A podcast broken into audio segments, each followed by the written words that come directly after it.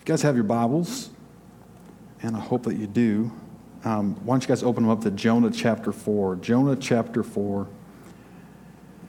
We are going to hopefully finish up this um, short little book this morning. And, um, you know, last week I, I, um, I, I preached a very uplifting message on hell. so those who were here last week maybe left a little troubled. Um, we, we focused primarily on, on hell and um, and this week um, it's a little bit different. We, we transition away from this large city of Nineveh and we once again focus in on um, Jonah himself. And so let's go ahead. We're going to read all of um, Jonah chapter 4. And after we read, we'll we'll pray and get into it. All right? So let's let's read. Jonah chapter 4. But it displeased Jonah exceedingly, and he was angry. And he prayed to the Lord and said, O Lord, is not this what I said when I was yet in my country? That is why I made haste to flee to Tarshish, for I knew that you are a gracious God and merciful, slow to anger and abounding in steadfast love, and relenting from disaster. Therefore, now, O Lord, please take my life from me, for it is better for me to die than to live. And the Lord said, Do you do well to be angry? Verse 5 says, And Jonah went out of the city and sat on the east side of the city and made a booth for himself there. And he sat under it in the shade till he should see what would become of the city. Now the Lord had appointed a plant and made it come up over Jonah, that it might be a shade over his head to save him from his discomfort. So Jonah was exceedingly glad because of the plant. But when dawn came up the next day, God appointed a worm that attacked the plant so that it, would, so that it withered. When the sun rose, God appointed a scorching east wind, and the sun beat down on the head of Jonah so that he was faint. And he asked that he might die and said, It is better for me to die than to live. But God said to Jonah, Do you do well to be angry for the plant? And he said, Yes, I do well to be angry, angry enough to die. And the Lord said, You pity the plant for which you did not labor, nor did you make it grow, which came into being in a night and perished in a day. Verse 11. And should I not pity Nineveh, that great city, in which there are more than 120,000 persons who do not know their right hand from their left hand, and also much cattle. Let's pray. Lord, this morning, um, I, I pray that as we finish this small book nestled in the end of the Old Testament,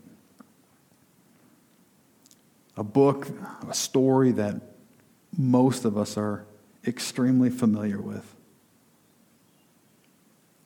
Lord, I pray that, that you might reveal something anew to us today.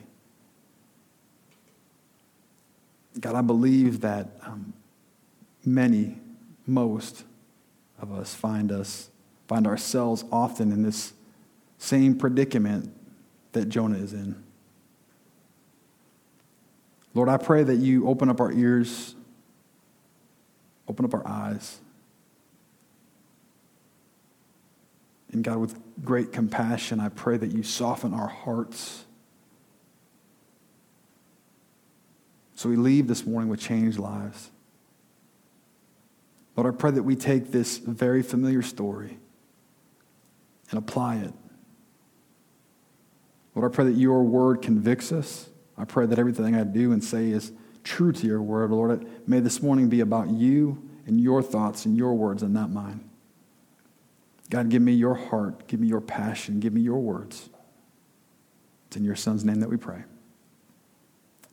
Amen. It's interesting as we look at this story of Jonah. In some regards, um, this story, or Jonah himself, would be looked at much differently if it ended in chapter 3. If I remind you guys, last week we saw how Jonah came eventually in chapter 3. Jonah gave in to God's calling. And Jonah went to Nineveh and he preached a very uplifting message, like I preached last week, a message of judgment. um, in the um, English version of our Bibles, that, that message was eight words. In the Hebrew, it was five words. But those, or that message, turned the whole city of Nineveh upside down. The Bible tells us that they all repented and they all accepted Jesus, all accepted God.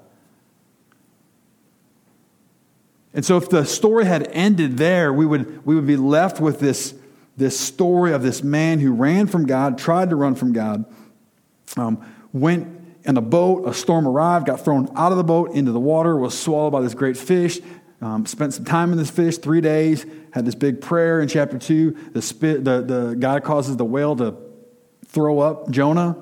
Jonah decides to go to Nineveh. He goes, preaches, boom, the whole place accepts Jesus, massive revival. And we would leave this story thinking, wow, how awesome. But then God gives us chapter 4. And I find it so fascinating to think about how this chapter even begins. I mean, think of that first verse. I mean, after all of this occurs, and it says, But it displeased Jonah exceedingly, and he was angry. Now, again, we, we got to remember that Jonah's profession was a prophet.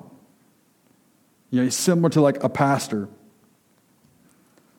We don't know the exact population of Nineveh.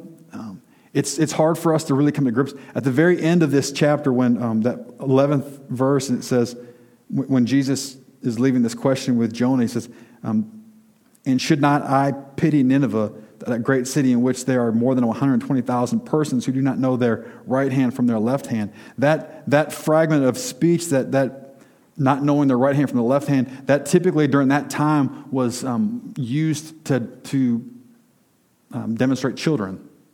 And so, if we look at it through that lens, what, when they're talking about Nineveh, they're saying there's about 120,000 just children. I mean, kids that don't know their right hand from their left hand. Um, some, some scholars estimate that the population of Nineveh could have exceeded 600,000 people. And that's a lot of people. Um, the, other estimations say that, that the city itself was somewhere around 175, 180,000 people. It's still a, a lot of people during this time. And to think that, like, Jonah goes reluctantly and, and fights all the way through this, you know, and just the experience of being in the belly of this fish for those three days gets shot out and goes to Nineveh and just you would think that he goes that time in the whale would have gotten his heart right with god that he would have gone and then he goes and preaches this short message in the city and the whole place accepts god Like, I, I, I couldn't even imagine. We've been blessed um, to have people in our service, our services in our first year and a half accept God, accept Jesus as their Savior. And, and if you've been in those services, like my heart like breaks, like I get excited. Like I, there, there are times where I cry when, when just one person accepts God. I couldn't even imagine like preaching in a boom somewhere between 175,000 and 600,000 people like accept. Like that's crazy. Like, this is the largest revival recorded in history. And Jonah's response is he's angry. He's mad.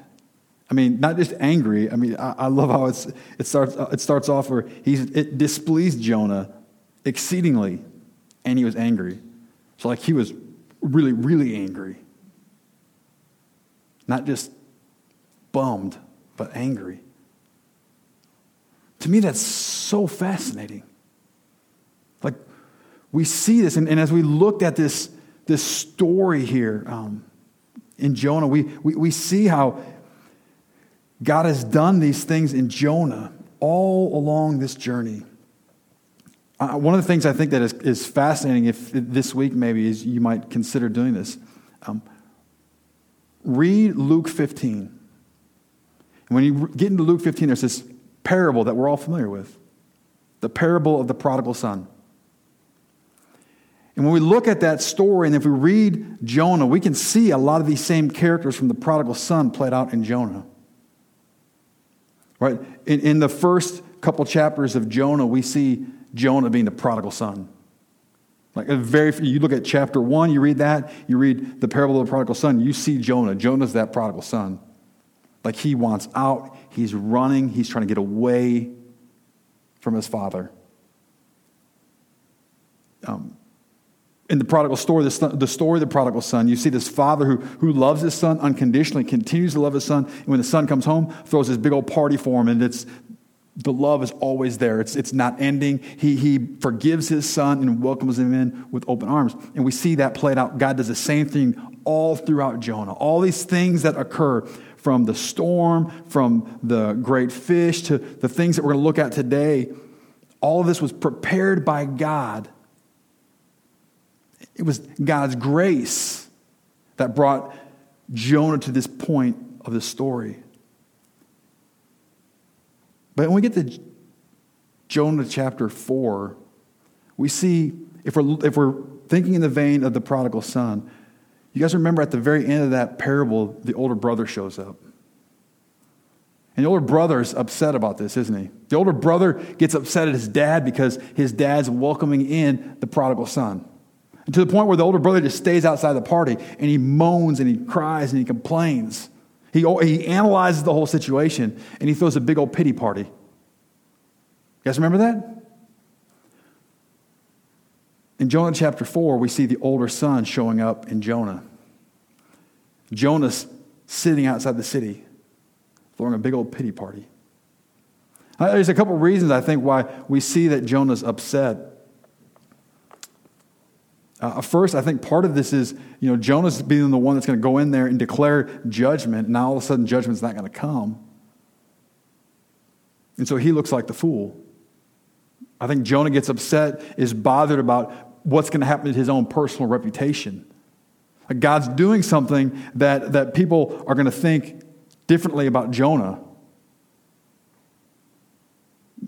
Jonah's supposed to be the prophet, and things that he's telling people isn't going to happen, isn't going to occur. So, what's going to happen to Jonah's credibility? What's going to happen to his reputation? And so, rather than allowing God to work, rather than trusting in God, rather than seeing God at work, seeing the blessings of God and rejoicing in that, Jonah's going to be upset about how people are going to perceive him. I think that's one reason why he gets upset. I think there's another reason, probably a greater reason, is Jonah's battling this revenge factor. Now, if you remember, Jonah is a Jew. He grew up in an area close to Galilee. Nineveh is part of the Assyrian Empire. They are not Jews, they're Gentiles. So remember, uh, we talked about this before. Jonah's called into a foreign country to, to declare a judgment from a foreign God the Assyrian Empire, and this is not even just biblical, this is like historical. You can do studies on what the Assyrian Empire was like and the Assyrians and how they, how they conquered their countries and how wicked and evil and barbaric they were. I mean, these people feasted on these other, on these other countries, other areas. Um, when they would go when they would go and conquer areas i mean history tells us that, that a lot of countries when they even heard rumors of the assyrian empire coming they would wave the white flag because they didn't even want to engage in battle with these barbarians. When, when they would capture their, the people again history tells us that they would take these those people who they conquered they would begin to march them hundreds of miles to become slaves, but it wasn't just marching. They would take fish hooks. And typically they would put it into their mouths, connect the fish hooks to ropes, and that's how they would drag these people. So you'd have tens of thousands of people fish hooked, walking hundreds of miles. Like, that doesn't sound like nice people, does it? Like, if, if they went into a, a, a country or an area, a town, a city, whatever, and they decided not to keep the people, one of the most common things they would do is they would, they would go to those the, the, to the people in the city. They would cut their noses their hands off and their feet off and they would allow the people to bleed to death. Now again so um, this is not trying to gross us out but this is to give us a picture of the people that god is calling jonah to go to these are sick demented twisted people. So before we judge Jonah too quickly, we have to understand like God's call here is to do something big and to go to people like Jonah had, had seen do wicked and vile things. And Jonah wanted not God to forgive the Ninevites or the Assyrians. He wanted to see God judge them for the things that they had done. So I believe there's a part of, of Jonah who's this loyal patriot who wants to see judgment rain down on this wicked nation. And he's angry. And when we see in this discussion that he begins to have this prayer he has with God, we see that like Jonah has like absolutely strong theology up in his head. Right? He says up there, Lord, um, this is not what I said when I was yet in my country. And then you see, going into towards the end of that, this is why I made haste to flee to Tarshish. Maybe underline this in your Bibles. It says, For I knew that you are a gracious God and merciful, slow to anger, and abounding in steadfast love, and relenting from disaster. You know what's so ironic about this? All these traits that Jonah is angry with God about having are the same traits that we see God using with Jonah, aren't they? All throughout Jonah, when Jonah's running from God, we see how God is continually gracious to him, how God is merciful to him. Like, again, if I'm God and, and I give orders to Jonah to go and do something, and he doesn't not not only does he not do it, but he got decides to go the opposite way from where I asked him to go. I think I'm going to be a pretty tough judge on that. I'm not going to provide a storm to maybe get his attention. I'm probably not going to create this fish who, at just the right time, as Jonah's sinking at the bottom of the water, while, while the Bible tells us the seaweed's wrapping around his head and his legs, I'm probably not going to create this, this fish that's going to come at just the right moment that's going to swallow him and protect him. And I'm probably, if I do decide to create this fish, it's probably not going to be a fish that's going to protect him, but it's going to be this great white shark that's going to gobble him up, and that will be on this week's episode of, of Shark Week. But God doesn't do that. All throughout, God continues to show mercy and grace on Jonah. He's slow to anger with Jonah. And so, all these things, Jonah knows this about God. Jonah's seen this in his own life. He knows in his head, but he's not allowing this theology to travel from his head to his heart.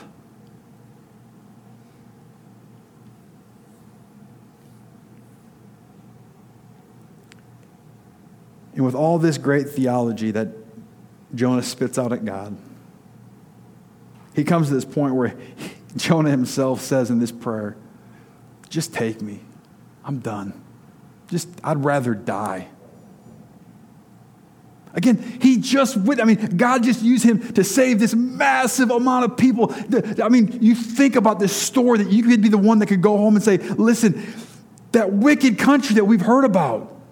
Like, God used me to go in there, this short message, and boom, they've all changed. Like, that's amazing. But rather than, than, than rest in the blessings of God, he turns bitter and upset and angry to the point where he says, I would rather just die. God, take me. I'm done.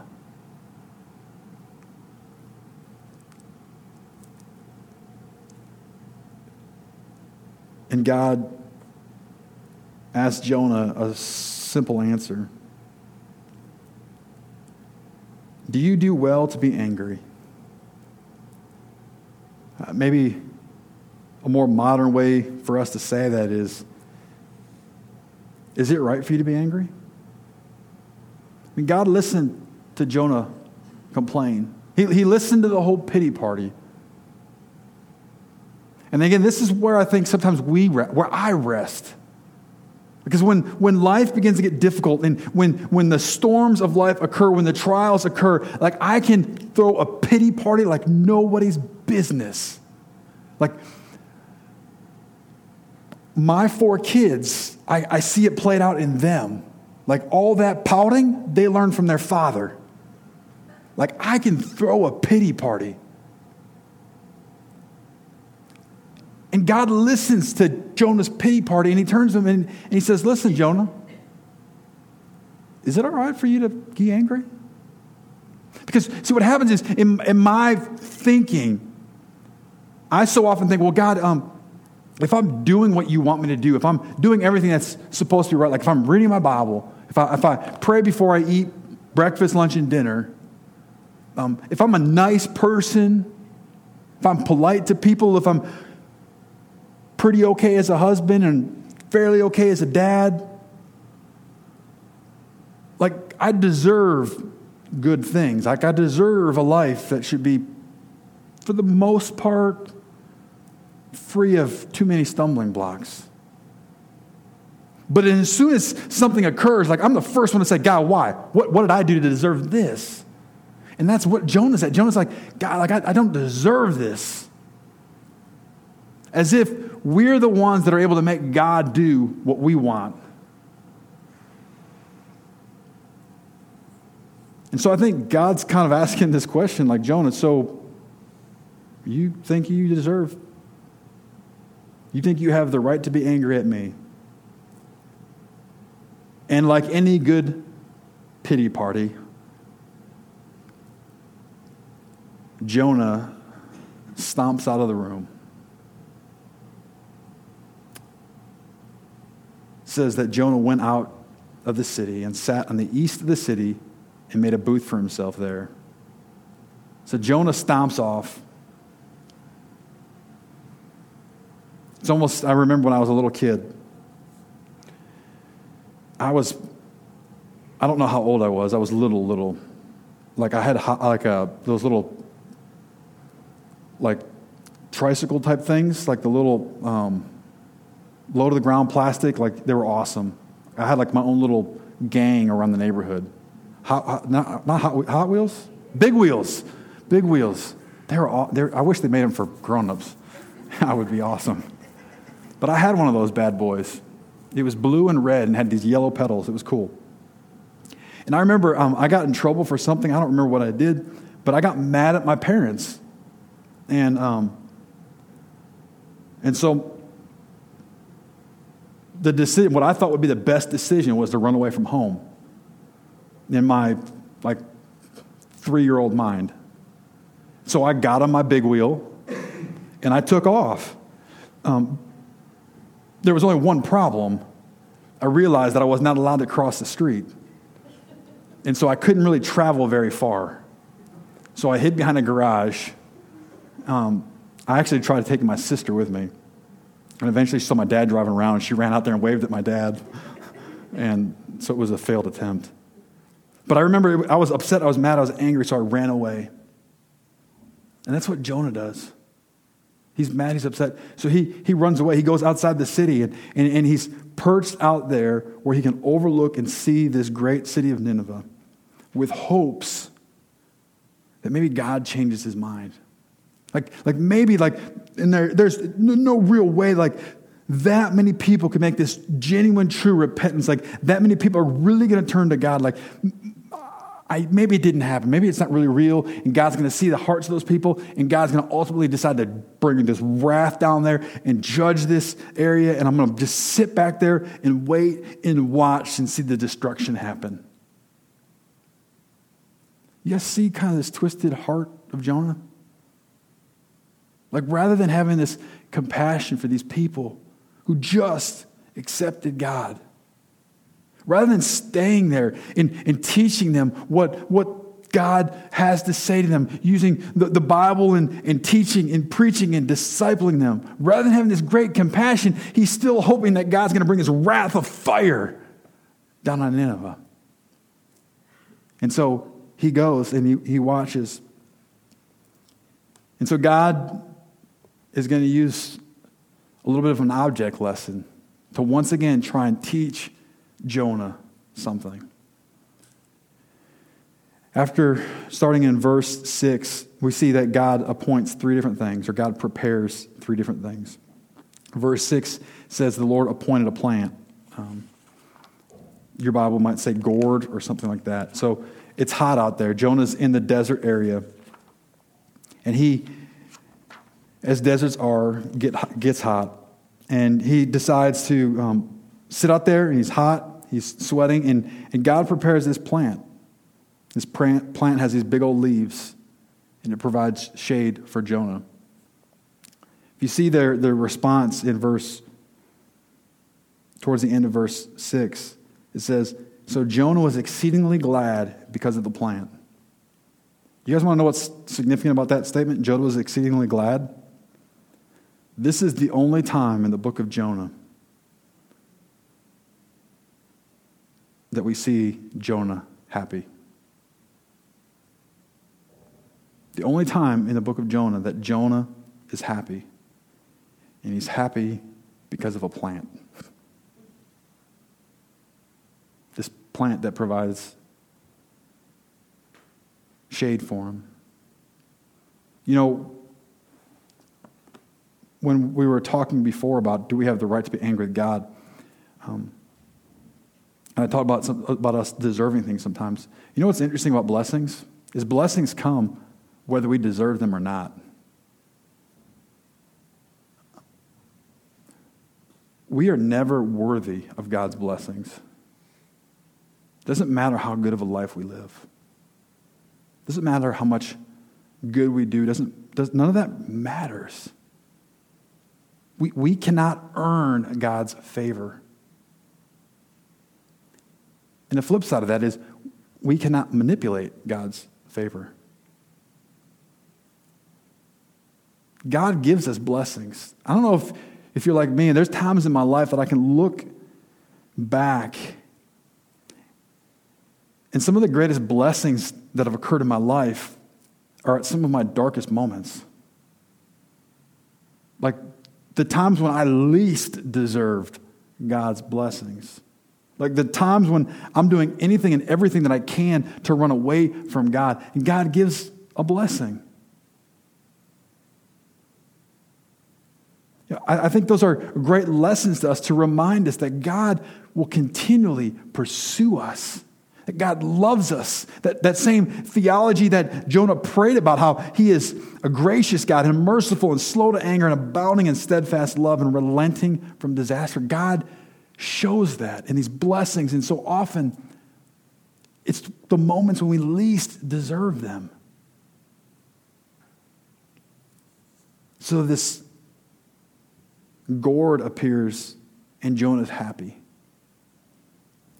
So that night when Jonah goes to sleep, God creates something different. It says that God appointed or prepared a worm. And that worm attacked the plant so that it withered. So Jonah's happy. Big old leaves giving him shade in the desert as he's sitting there waiting and watching and hoping that this city of Nineveh is going to be destroyed. Wakes up the next morning, and all the leaves are withered away. And as I think we can probably guess, he's not too happy. Verse 8 says, And then the sun rose, and God appointed, prepared, or created a scorching east wind.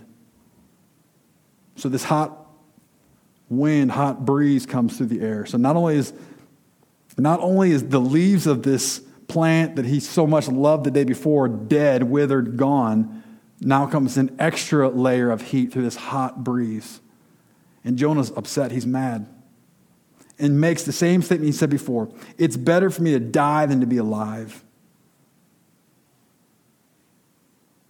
And God says to Jonah, Do you do well to be angry for the plant?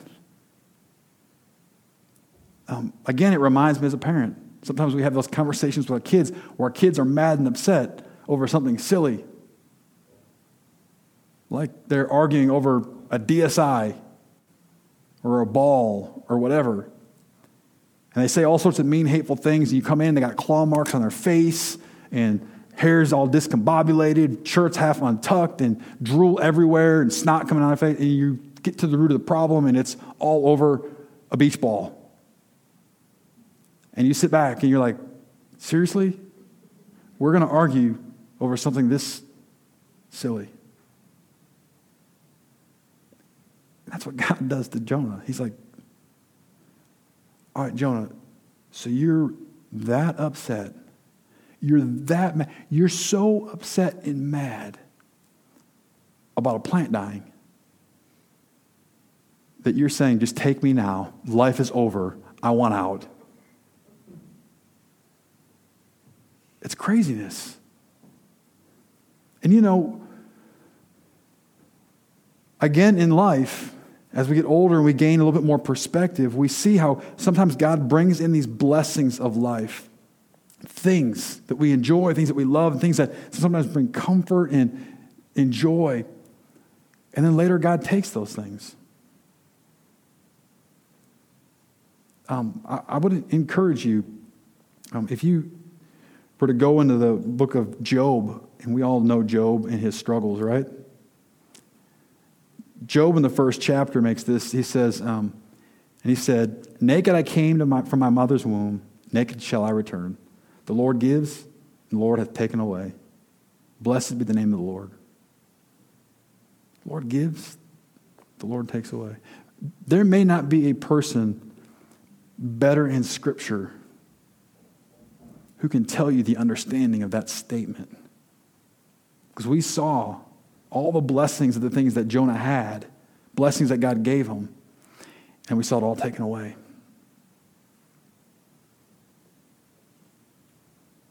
Sometimes God brings worms in our own lives. Worms that will take away some of those blessings. We get upset, we get mad, but the reality is God does that out of His grace and His love for us. Because God knows those things, some of those things that we can become so attached to, that if we're not careful, can become idols. Just like a plant became an idol for Jonah. And so God, in His grace and His mercy, allows something to come in and take that away from us.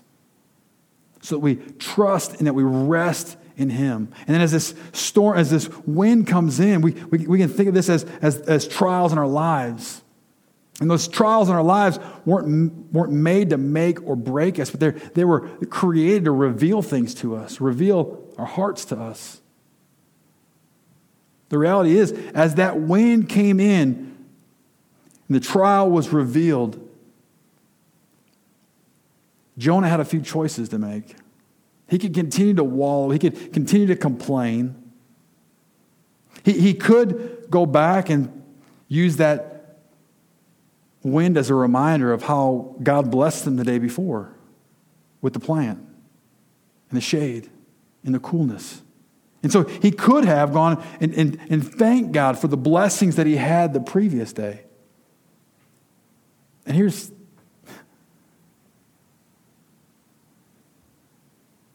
the great reminder. He could have stopped throwing the pity party, gone back down to the city, into the comfort of one of the homes, and done what God had called him to do. See, sometimes those trials in our lives we make a lot more difficult than they need to be. Jonah had the option. Jonah could have gone back to the city of Nineveh. I mean, he, he's the great preacher. He's like the Billy Graham on steroids of the day. Like he would have been welcomed into any home. I mean, he probably could have hung out at the king's palace, been eating grapes and strawberries or whatever it was that they did at Nineveh today. He could have done all of that. He did not have to suffer in the desert, in the heat, but he chose to.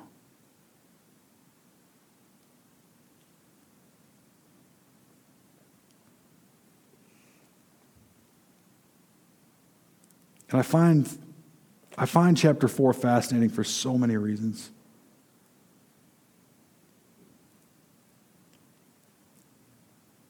Because it ends with a question. You know, there's, there's only two books in the Bible that end with questions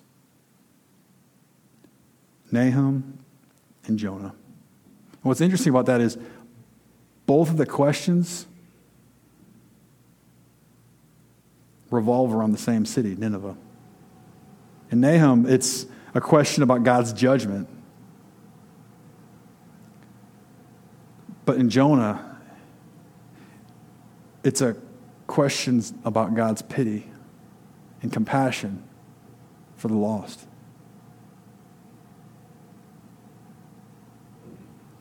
And he says to him, You pity the plant you're crying over a plant that you did nothing to prepare. You didn't labor over it. You didn't create it. You didn't make it grow. I mean, nothing. It came in one night and then it died the next night. Verse 11. Uh, if you have a Bible, I want you guys to underline this. It says, And should not I pity Nineveh, that great city? In which there are more than 120,000 persons who do not know their right hand from their left. An area of 120,000 children that don't know about God.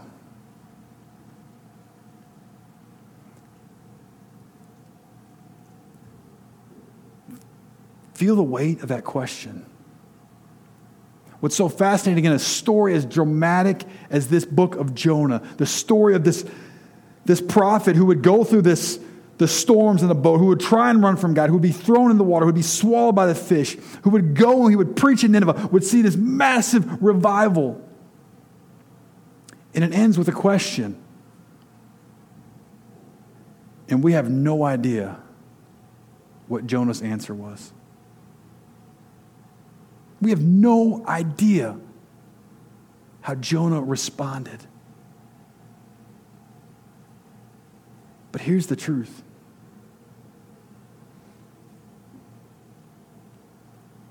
We ought to focus less on how Jonah responded and consider what our response is. God's placed us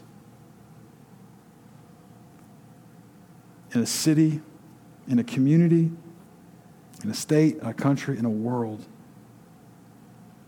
that's full of people who do not know about Jesus Christ.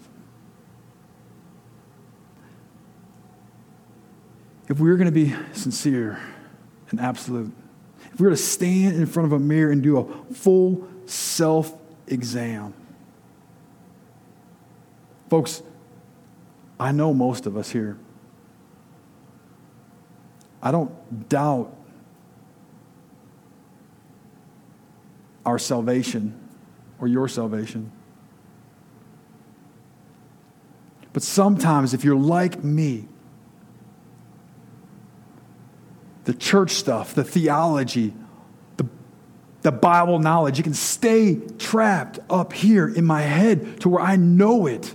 If we're going to play Bible trivia, I might do well at it. But if it stays here, it does very little. Are we allowing God's word to travel south of our head to our hearts? Is it breaking us? Are we grasping what we talked about last week about a literal hell? And if people do not know Jesus Christ, if they have not accepted Him as their Lord and Savior, they will spend eternity there. Not a day, not a week, not a month, not a hundred years, not a thousand years, not a million years, eternity. If we allow the reality to grab us. Not just people that we like, not those who are in our own demographics, not just the people we rub shoulders with at work, but everyone. I so badly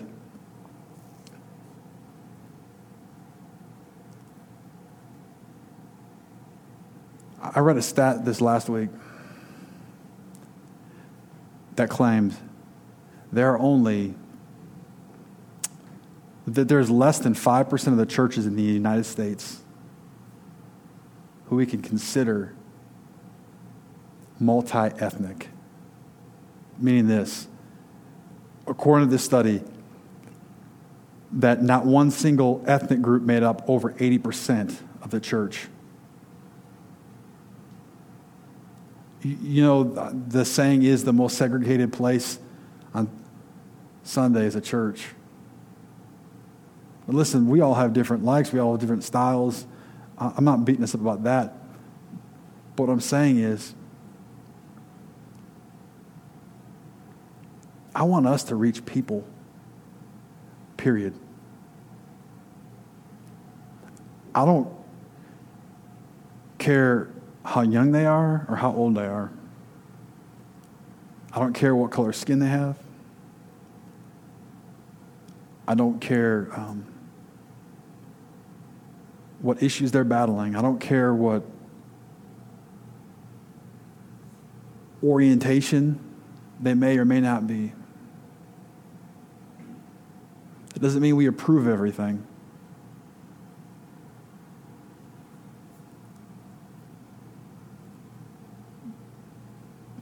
But I myself can often be like Jonah, sitting outside the city. And I'm okay if God tells me to go to a nice group of people.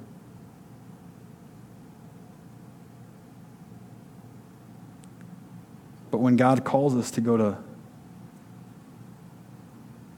the less fortunate,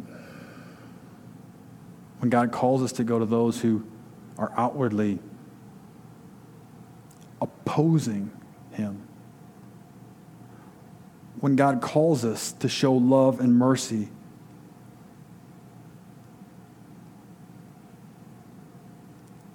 that's not always easy.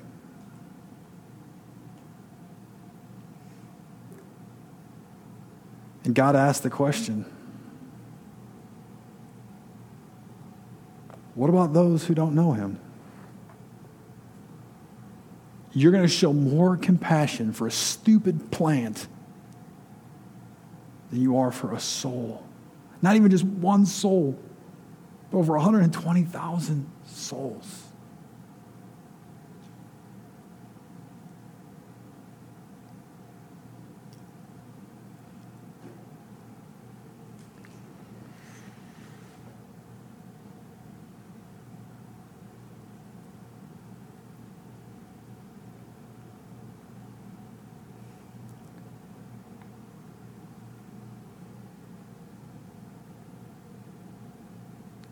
Jonah is a fascinating, a fascinating book and a fascinating character to me. I hope over the last few weeks,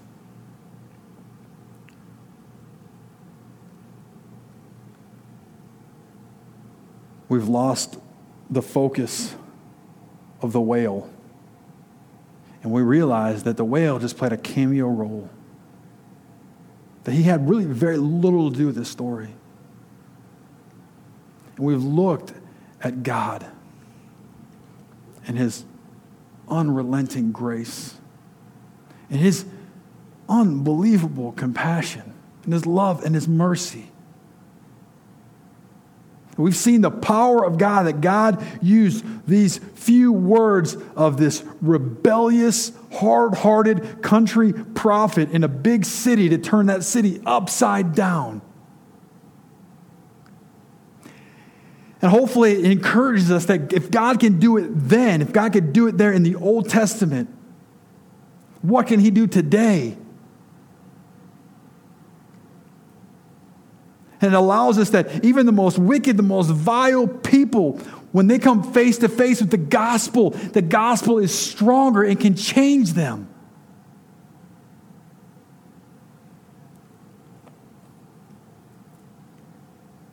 But I hope we're also reminded of Jonah. Jonah wasn't this innocent guy who happened to be swallowed by a whale. Jonas was a man who was rebellious. He knew the Bible. He was in church. He was in Sunday school. He was in all that stuff. If they had a sword drill back in the day, he probably could have won it.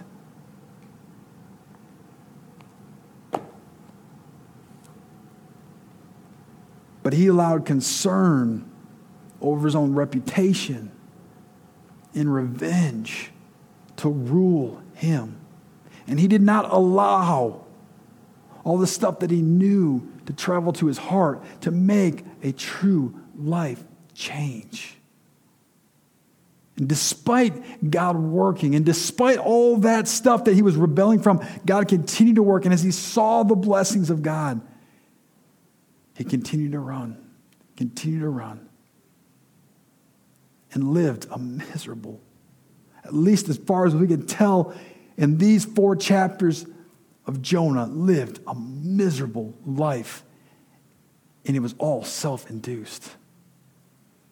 Guys, I hope, I hope that we answer the question that God poses in a way in which we say, Yes, God, I see the lostness. Yes, I, God, I see the helplessness. I see the hopelessness. And God, I want to go. I'm going to go. I'm going to be your servant. I pray, I pray, I pray that we allow this book to sink into our heart, our souls, and our minds.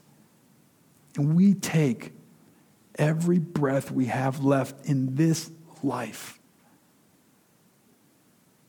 And we use it for His glory, for His honor. God calls us to go.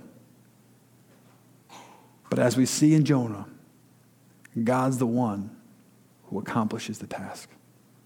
Let's pray. Lord, I thank you for this day. I thank you for what I believe is a tremendous, tremendous book.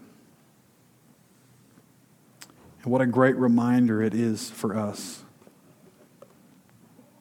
Lord, about this prophet of yours, Jonah.